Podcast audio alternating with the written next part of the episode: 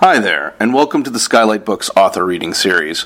If you'd like to learn more about us and our many upcoming author events, please visit skylightbooks.com, where you can browse our inventory, buy books, and join our Friends with Benefits Club. You can also follow us on Twitter, Tumblr, and Facebook. To speak to a real live bookseller like me, please call 323 660 1175. Thanks for your support and enjoy. Um, we're so happy to be having this event, and I have uh, introduced um, Ali Liebegott and Michelle Tea many times um, over the years. It's always been a pleasure. We know that Michelle has written many, many books, many, many, like a thousand books, right, Michelle? You've written like a thousand books. Um, Ali Liebegott, of course, is, is also um, uh, a well-respected, well-established author and television writer.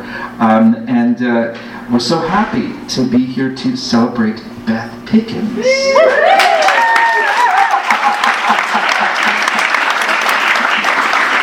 I had the pleasure of uh, meeting all three of them and spending time with them at a queer retreat retreat in Mexico. Um, I was just telling somebody that Beth uh, was the uh, the oil of this machine. She just kept things rocking and rolling. She made sure things were happening, and everything was on time. And we're so happy uh, to be here to honor and celebrate her. Beth Pickens is a Los Angeles-based consultant for artists and arts organizations. She provides career consultation as well as grant writing and fundraising assistance to uh, clients across Los Angeles. Um, also, want to put out there if you are a WCC uh, W member, uh, you do get a 10% discount. Um, so just make sure you let us know that at the counter before you buy your book. Okay, so uh, we're a sponsor of that organization, so please um, let us know. So, um, ladies and gentlemen, please welcome Michelle, Ali, and Beth.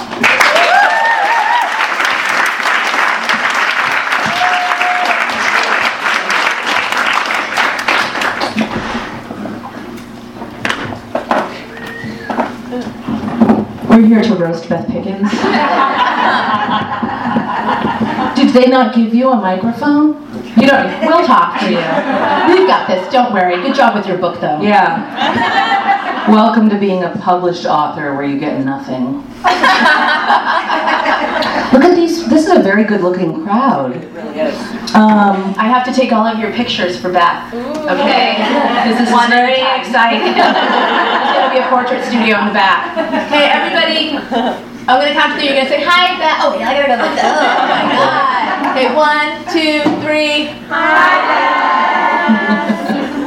Beth. so great. Should we do some fun facts about Beth Pickens? Yeah. Um, Beth is a Capricorn, which if you know her at all, you a lot of you probably already know that, because um, she's so Capricornian. Um, Beth Pickens saved um, my literary organization in San Francisco. Um, that's many years ago. I was running a literary organization that still exists, and it's very robust. It's called Radar Productions, and it's amazing. But um, as a you know, a writer and not a business person, I started this nonprofit. And then once the grants started to come in, it was amazing, but I didn't know what to do because there's paperwork attached to grants, which is terrifying. And so I almost just threw the whole thing in the garbage, even though it was changing my life for the better. And my mentor said, hire Beth Pickens, pay her $25 an hour. And I said, okay. And I did. I hired Beth Pickens and I paid her $25 an hour. And she saved Radar Productions. And she took it from the sort of like DIY, I'm terrified of money, nobody cares about me mentality. Um, we're just going to do things sort of like in the gutter. Um, and she kind of polished us up and got people to give us more money and put us up in hotels when we traveled. And everyone's life changed. So there's something. It's true. Beth is the oil of the machine. Michelle, me and Beth all ran a, a retreat in Mexico for how many years was it? Six, five, five or or six years uh, that we raised money to bring queer artists to Mexico to work on their books for two weeks out of the year, and um, also to give us a way to bring home feral animals. um, and we served over 60, 60 writers, I think, during that time, and um, rescued three cats and two dogs, I think, um, and ate a lot of ice cream. Um, I, my favorite, Beth made ceviche. yeah, Beth made Beth cooked for everybody Yeah. and made sure everyone got their plane on time and Yeah. picked up at the airport. Right? Yeah. It Yeah. wasn't easy. Um, We didn't help. we didn't help. Um, my favorite Beth Pickens fact was a personal story she told me when she was little. She always wanted an American Girl doll, but because of your sad family, you didn't get one. And um, Beth would sit in her room and make invoices for how much it would cost to get the dolls, right? But but listen, I'll give it to you. I'll give it to you. But what my point is is that she's always been thinking about fundraising. Um, go ahead and I, I'm going to introduce myself. Hello, everyone. My name's Beth Pickens. I wrote this book, Your Art Will Save Your Life, um, and I want to thank Skylight Books so much. This is my neighborhood bookstore. I am a proud member. I've always been a member since we moved here. I encourage you all to get memberships tonight because I care about fundraising. Um, and I'm so, this is my first actual author event. This is my first reading, and I couldn't be more proud that it is here at Skylight. Thank you, Jen Whitty. Thank you, Noel. Thank you, Skylight. Thanks for being here and being open. What is more important than a bookstore? I love bookstores. Um, and thank you, Michelle Tea. and Ali Liebegott. I mean, you're thanked many times in the book, but I will do, say it again. Because this book wouldn't have happened without all of our working together, making that queer writers retreat happen. That was so much of what I do now professionally is because of that experience. And a lot of you know me, but for all the strangers here, let me tell you a little bit about what this book is, why you're here. So I've written uh, essentially a self-help book and love letter to artists and writers because you're my favorite people. I, I see a lot of artists out here tonight, um, and after the election happened, you know which one I mean. Um, I'll be talking about it in my reading, but things things were really hard for a lot of my artist clients, and so I wanted to use my skill set to provide a set of tools for artists working in these times so that they can be engaged in their communities and still have their creative practice. Because a lot of artists thought well i can't do both. That, that seems impossible. So i think what we're going to do is i'm going to read a little bit from it right? Mm-hmm. And then we're going to you're going to ask some questions we're going to do some other things. That's all right? Mm-hmm. The stand so i'm going to start with reading the actual opening love letter Dear artist, you are holding my love letter to artists. Artists are the most important people in my life, and I need you to stay active and creatively engaged through this and all political shifts. Your art will help you navigate the world, and it will light the way for others. I have dedicated my professional and volunteer life to artists, especially those who are marginalized in the dominant art worlds. Women, queer and transgender artists, artists of color, low income artists, emerging artists, dropouts, artists who never sell anything, and brilliant weirdos who make work that defies commercial understanding. I want artists to reflect the world back at me, interpret it, and create new worlds for me to imagine. After the 2016 presidential election, many of my artist clients said things like, maybe I should quit making art now. It's kind of selfish for me to focus on my art now. Or I should help people in a more effective way. These are expected grief responses to the shock and horror of our times, but I beseech you, do not stop making art. I need it profoundly. We all do. Anytime you feel overwhelmed by humanity's impact on people, animals, and the planet, or really anytime you think you cannot leave the house because the world is too hard, I want you to think about the art, performance, music, books, and films that have made you want to be alive. Think about how those artists, like you, probably felt overwhelmed by their lives and the times they were living in, but they made the thing anyway. Your future audiences need your work, so you need to make it. I focus on history for perspective. This helps me take strategic next steps. I read about artists making work during war, and times of violence, and despite systemic neglect. For example, I like to look to artists living during the AIDS pandemic years. I read a lot about the role artists and activists played in changing science, research, policy, and culture. The AIDS movement was largely orchestrated by artists and activists, many of whom were young and watching their friends die. Today, we're in a different time and place. Depending on who you are, the Trump administration may not impact you drastically, or you may encounter devastating, life changing experiences. We don't know what will happen, but historically, under oppressive regimes and fascist governments, it is the brave and creative ones who lead, who solve problems, and who incite, inspire, organize, comfort, satirize, and reflect. You are not alone. You have what you need for your life, for art, and for justice. Stay with your creative path, trust your vision, and know that your contributions will matter to someone else.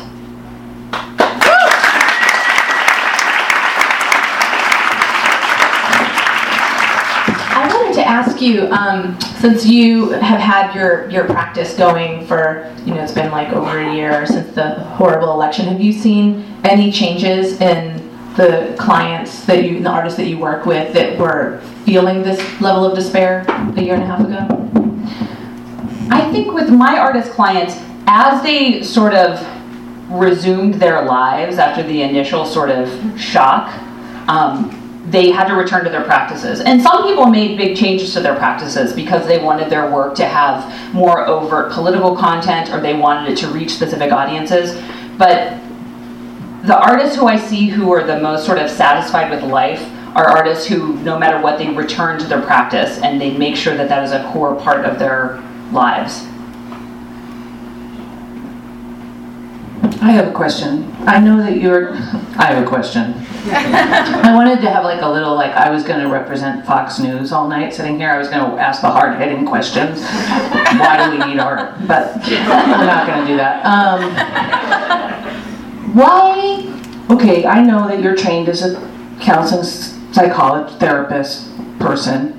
Um, what do, what issues do artists have and how do you treat them in your counseling? That How does that vary from just regular non-artist people? What issues do we face? How crazy are we? so many issues.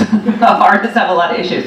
No, I, I do think that people who are wired to make art, uh, sort of my working definition of artists, unlike me and the rest of the world who are not artists, is that artists have to be creatively engaged in order to be alive.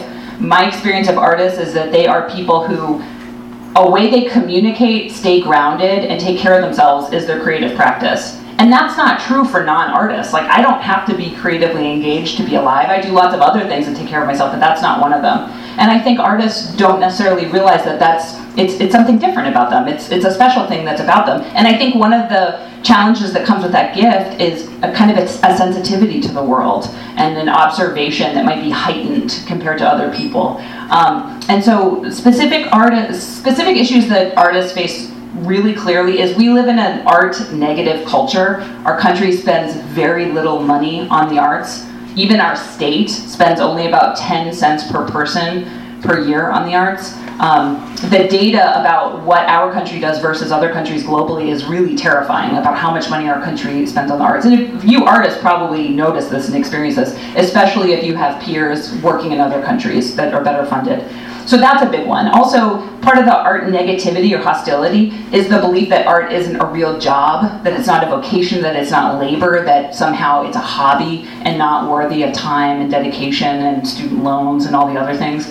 And it's a confusing job. It's not being an artist is not a job that comes with a clear sort of pay scale or entry in or uh, growth. Whereas if you were an accountant or a salesperson, there might be a clear structure to your job, but that's not true for artists. And you know, for people who have other kinds of vocations, if they didn't do that vocation, they might find meaning other where, other places and other parts of their lives. But for artists, if they stop making art, in my experience, their life quality declines. It's totally true. It's so nice to feel understood by Beth Pickens. Beth Pickens. Um, one thing that was really cool when we went to the um, when, when Beth was running the the Radar Lab retreat, um, she coined the term like spook, spooky writer face. Because when we were all done working, we'd all sort of drift out like weird zombies, just sort of like. And she'd be like, "Why are you guys so spooky?" Are there other observations that you've had about us artists? Like, I don't know. I guess this isn't this isn't the best question. Maybe a better question would be: um, There's that part in your in your book where you're talking about how important anger is, and then the next passage you're talking about how important important joy is. And I'm I'm thinking like that is like what is tormenting so many of us right now is that like it's hard to know like i should be really angry. Oh but that feels really toxic. It's hard to access joy. Oh I'm, I'm too happy. I'm not paying attention. Like what do you, do you do anything or do you have tips on how to balance your anger to joy ratio? Um, I mean, I take in a lot of art to facilitate anger, to facilitate feelings, because as a Capricorn, it's not easy for me to locate feelings. but art helps me do that. That's sort of one of the magical qualities of all kinds of art is it facilitates feelings, it moves feelings through. So a thing I do a lot is I rely heavily on art to feel, to access anger, to access joy and humor. Um, I write about that if I, and I can read that passage if that would be something you'd like. I would love that. Um, so I have a section in this book called Election Aftermath, Post-Election Illuminations, and um, and these came from so after the election I wrote this pamphlet called Making Art During Fascism, and uh, that pamphlet grew into this book as did some self-help writing that I had been doing before the election. And I was having a weekly free drop-in, drop-in group at the Women's Center for Creative Work where artists and anybody else who was feeling really lost could come and sort of talk about their experience of the week and what was happening politically. Because you remember, right after the inauguration, it was like thing after thing after thing. It was just rapid fire, and it it felt like um, it felt like emotional bullets hitting everyone I knew, and people were really stunned and overwhelmed with their rage. And rage is an exhausting experience. You can only, your body and mind can only handle it for so long and then you collapse. You can't sustain that feeling for very long. It has to transform into something. So at this group, artists would come and sort of talk about what was going on for them, how they felt about it, and what they wanted to do about it in a realistic way. And one day, some artists brought up the concept of feeling guilty about having fun, and so that, that's what this section came out of. You still need joy. The Sunday after the first Muslim ban, I led my weekly gathering for artists and activists. I asked everyone to introduce themselves and identify a question they wanted to bring to the group. One woman in attendance asked if it was wrong to have fun now. She explained that she'd been out to dinner with her friends a few hours after the executive order was announced. She was laughing and enjoying herself when suddenly she was overcome with guilt, awash with shame. What right did she have, she wondered, to have a great time while the rest of the world seemed to be falling apart? We all nodded emphatically, navigating the mind fuck of having a good life while the new administration puts entire, entire populations at risk. This was a deeply human and very much shared experience. So we talked about it. I asked the group if anyone had similar experiences, and everyone raised their hands. It seemed we all wondered how to balance the continuity of our lives, goals, and dreams while keeping on top of Trump's disastrous first 100 days. A few key ideas emerged from this vital conversation that help me on a daily basis. One life to live. It's not just a soap opera. As far as we concretely know, we just get this one life, a limited time on the planet, and it's not clear how long our individual spans will be. No matter what's happening in the world, in your community, in your household, it's up to you to move ever toward a joy filled and satisfying life, whatever that means to you. Why? Because this is your life and you cannot put it on hold because of assholes in power. Assholes, after all, have always been in power. Anger isn't action and misery isn't solidarity. This is a concept I must relearn every week because it's easy to forget. The social inequities, humanitarian crises, and environmental decline of our times make me angry and very unhappy. This is a normal reaction to circumstances around me. I have to feel and express feelings like sadness, anger, and disgust. I also want to understand that those feelings aren't actions and do not replace outward activism, nor do they give me the same positive benefits of working with community. In a similar way, feeling unhappy and outraged is not necessarily solidarity. There are outward expressions that can contribute to a larger media based or in real life sense of solidarity, but simply staying unhappy because I believe others feel that way is not being politically aligned with them. Asking how I can be of service and then taking those action steps is a concrete way to be in solidarity. Anger is real and necessary, and it can be transformed into fuel. I want you to feel and express anger in safe and effective ways. So many people are discouraged from and punished for expressing anger. Women and black people come immediately to mind. But feeling the full range of your feelings and expressing them in ways that support your overall well being are, I believe, vital human rights. Anger is an inevitable and natural response to injustice, so stuffing it down and shaming yourself for being angry is not realistic. Anger produces energy in the body that can be used in your artwork, in exercise and movement, and committing to outward action supporting vulnerable communities. Finally, a joy filled life leads to sustainability in social justice work. Burnout is real and it is a bummer. When we overcommit, say yes when we mean no, resent the people we aim to collaborate with or serve, and neglect other parts of our lives, we are on a fast track to burnout. In simple, concrete terms, this is a waste that shortchanges communities. If you burn out quickly and early, you will be kept from important future work. It's a bad model for your friends and collaborators, too, and an epidemic of burnout can spread through activist circles. Supporting healthy, balanced activism in your social, circle, social circles helps reduce burnout. Infusing a lot of fun and joy into your life will also reduce burnout. Fun is not an option is not optional and joy is not a luxury. This is actual anti-burnout strategy. That's all I have.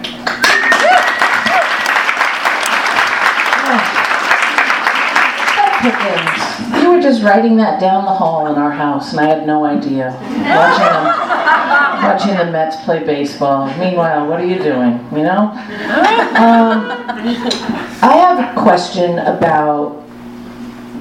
I, my favorite part of the love letter is when you address artists who don't sell work, or artists who we have this I think it's so confusing as a writer or an artist in our society to, and Los Angeles is such a special place for this, um, but the idea that if someone doesn't buy the work or if someone doesn't approve the work, the even as a, I've been writing for like 30 years, which is crazy. Like I've had thoughts and my life like am i just a crazy person who managed to get my journal published? Or am i a writer even though i've done this for 30 years? You know what i mean? So i guess my question is how do you what are the tools and strategies for artists and writers who are not especially marginalized artists who suffer under capitalism you know? Um, what are our tools to to keep moving forward um, despite like maybe outside help. Is any of that clear? Should I not be a writer? Allie hasn't actually read the book yet, so she's doing a really good job it's not true. I think she read it. Um, so I there is no correlation between the value of your work and its merit and external resources. There's no correlation between the two. Dumb shit all the time ascends. We know, we see popular culture, and a lot of it's really bad. And really brilliant things go neglected and never funded. You said that. Look around you, lots of dumb shit gets money and fame. It's true. so there's no correlation. And that's and sometimes there's justice and really incredible work really ascends and the artist gets lots of resources and support and the work gets to a lot of people. And that doesn't always happen. So that's on the table. But the thing I would say that I say to artists all the time, and it's in the book, is that artists have three basic needs in my mind. One is you have to keep making your work. No matter what else, you have to keep making your work. You have to be in your practice. You will become unwell if you stop making your work. Um, the second is you need a community of artists who also want to be making work and want to have a creative career. And then the third is you have to take in lots of art. You have to like be in the world of art. It's part of your job to see like what's happening in the world, who's doing what in what form, and to be familiar with it. Um, so those are it's like a stool, like the kind you sit on. and um, and no, so whenever I first meet a, a new client, one of the things I do is identify are those things in balance for the person? Are they making work? If not, that's the first thing we do is we got to get them back in the studio, back to writing, back to making things with no pressure or expectation of what happens with the thing. Um, and then sort of survey their community and whether they need to increase it. Do they need more artists in their lives? Are they isolated? Most artists and writers are isolated. that's a very common experience. And then the third is like being out in the world and, and seeing work. Um, did that answer your weird question? when you first started um, doing promotions for this book, you, you started doing this great thing on Instagram where you would post art that really moved you and talk about the impact it had on you. It was so inspiring, um, and it made me want to see that art, and, and it made me think differently, you know, or about the art that I've seen. Is there anything? What have you seen lately? Is there anything that's like really jazzing you right now? Um, oh my God, so much. We're so lucky to be in Los Angeles. Like this is the U.S. epicenter of contemporary art right now. It's incredible the number of places to see work f- for free too. Um, and artists, you know, there was already a huge thriving community here, and then the past 10 years, we've had this huge influx of more artists. So we're really lucky to be here, and it's really easy to go see work. And I used to live in, a, in mid Missouri, in a place where if I wanted to see contemporary queer art, I had to bring it to town, which is how we met. and that's how we met too. was bringing art to town so I could have it in my life. Um, something I just saw, well, something I go to every month that really fuels me is um, Dynasty Handbags Weirdo Night at Zebulon, monthly weird performance night, which is uh, Dynasty Handbag is a performance per- persona of the artist Jibz Cameron, and um, she you both performed at Weirdo Night, and every month I go to this, and I've cried at like the past few because it's one of the places that facilitates emotion for me, even though it's all comedic, weird performance. But it's like I'm in this room, and before the show starts, Jibz always plays like really obscure videos, like uh, like weird, like Lilliput's entire catalog, and then every video by Aaliyah and old Prince videos you've never seen. There's really great videos playing really big before the show starts. It just like sets the mood. So I'm seeing like all these old videos I haven't seen for a long time or I've never seen. And then every month she brings in uh, four performers in different performance and multimedia performance who do really weird, wonderful things that are usually dealing with their sort of anger and outrage at the world in really absurd ways. And the crowd is like smoking hot and it's really packed and it just feels like, oh, I'm with my people and I'm getting the world reflected back at me for an hour and a half and it's magical. That's something I highly recommend. It's the best $15 you'll spend every month. True. Gosh. Um, I was just thinking about that Prince video I was seeing last time there. I have another question about artists and the nuts and bolts of making a living. So, oh, um, what I know that this sort of about the old thing, you know, that that narrative that like, oh, if I don't make my living making art, then I'm not I'm not an artist, or if I'm not, um, or maybe I have to write a. I remember I had to write this article for Self magazine once for money, and um, remember, and um, they had. Um, I was like, what was I, it was five thousand dollars. I had to do it, and um, but I didn't know what was in Self magazine, and I picked it up, and the article in there was about this woman getting um, labia reduction surgery, and I thought, geez, what am I going to offer Self Magazine, you know? But how do, um, uh, my question is, how do I need laser labia reduction?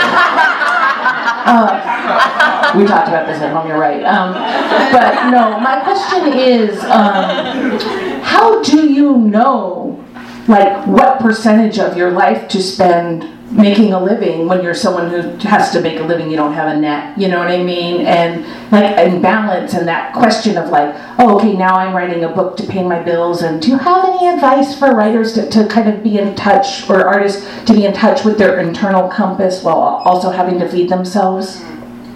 Yeah, you, you know, most artists, if we just like drew a big circle around every artist and writer in every discipline, most of them don't make all of their money from their art. Most of them make a fraction or none of their income through their art, and that's a reality. I think there's strategies. So with every artist, what we would do is sort of look at where they are right now financially. Um, I do I, I do a lot of personal finance work with artists. Like I said, I think that'll be the next book because I love talking about money, and and I help the artist sort of identify like reality based thinking about their own income and expenses and where they are in their life and their unique situation regarding family and how they live and where they live. But the reality is, most artists have to work jobby jobs, jobs that are not their work, maybe not even using their creative skill, and that's fine, that's okay. it, it, it's not necessarily better. This is going to sound crazy, but go with me on this. It's not necessarily better to have ex- open expanses of time. I write about this in the book. A lot of my clients who go on retreats, for example, will have an emergency session with me when they get to the retreat because they will lose their shit once they get there because they're not used to having this open expanse of time and it's hard to transition into it. And that suddenly the pressure really feels big that well i've only got this two weeks or i've only got this six weeks or i've only got these three months. I've really i've got to produce everything right now. Um, so working is not having jobby jobs for money to take care of yourself that's not uh, you're not being condemned to something bad. I think actually the schedule can be useful. I've watched you when you've had open expanses of time. I've watched many artists with open expanses of time so that's really great. But I think there are strategies any artist can take to move their work toward yielding some income, and that's a long game. It's not something that happens. It's a hard question to answer, like for all artists, because every discipline is so different, and some disciplines naturally have things that you can sell, like objects or skills, and others are really challenging. But I think sort of being acceptance that even if your work never makes you money, you are going to have to make it the rest of your life. It's a part of your life path as an artist. That is a thing you're going to be doing. And if the artist can accept that and be an acceptance that I'm just going to be making art forever, it might make me some money, it might not, but no matter what, I'm still going to be doing it, then some peace will come. It's really hard in capitalism for artists. Maybe that'll be the title of the next book. I have a really important question that came from reading your book, and it is, um, it down. Do you really think I should try acting even though I'm 47 years old and have ruined my body with tattoos? yes. yes, you should do all of the things, right? And you're actually such a good teacher for that. I've learned that from you because I am wired to do none of the things ever. But like you're a risk taking person who wants to have all of the experiences. So, yes, of course you should act even though we've all ruined our bodies with tattoos. Luckily, most of Los Angeles has. Uh, you should do all of the things. So, all of you, whatever things you're thinking that sound crazy, you have to do it. You don't know what that, what seed that will plant. Um, do any of you guys have a question for Beth Pickens? You don't even have to pay her for it right now. No. Though you should buy her book. Yeah. We'll just give you a Could minute. you, could, could you talk about um, when you said starting that retreat sort of saved your life? Could you talk about your experience of uh, coming fully into this this place in your life?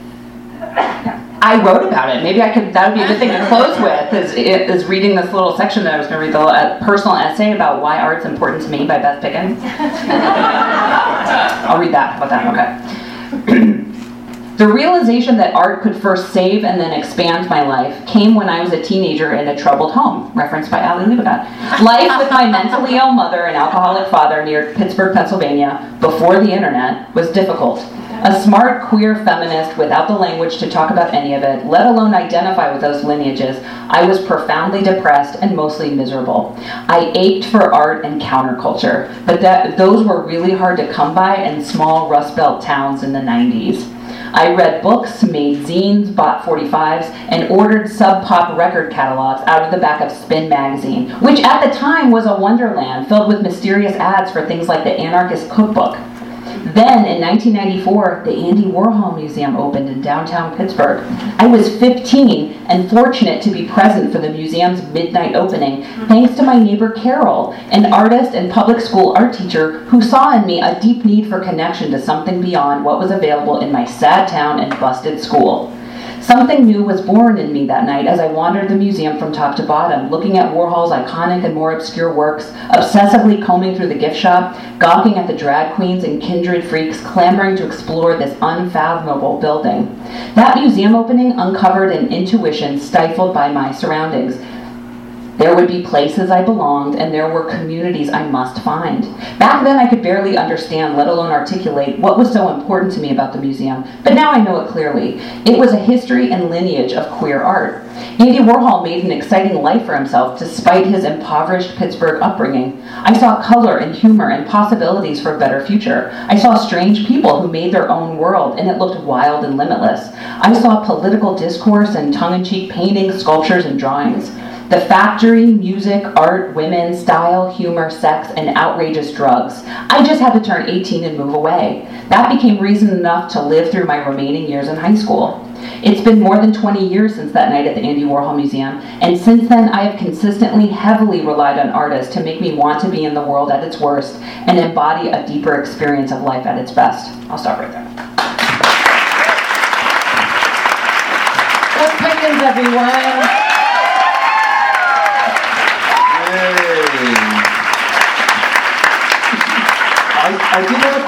Actually. So, if one wanted to access your services, how would one reach out to you?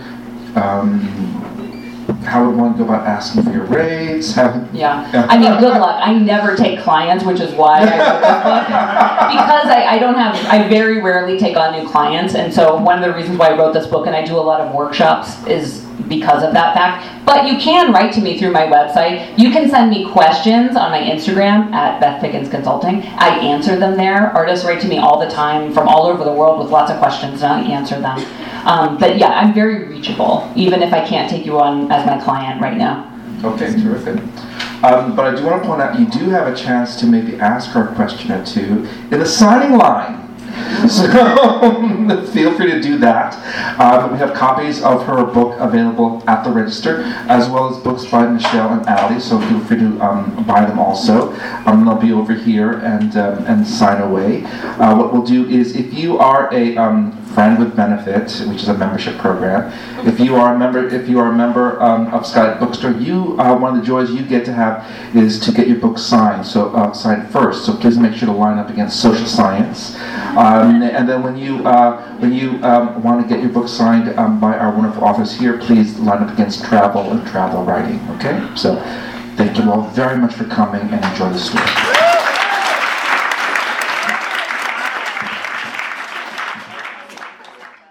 You've been listening to the Skylight Books author reading series.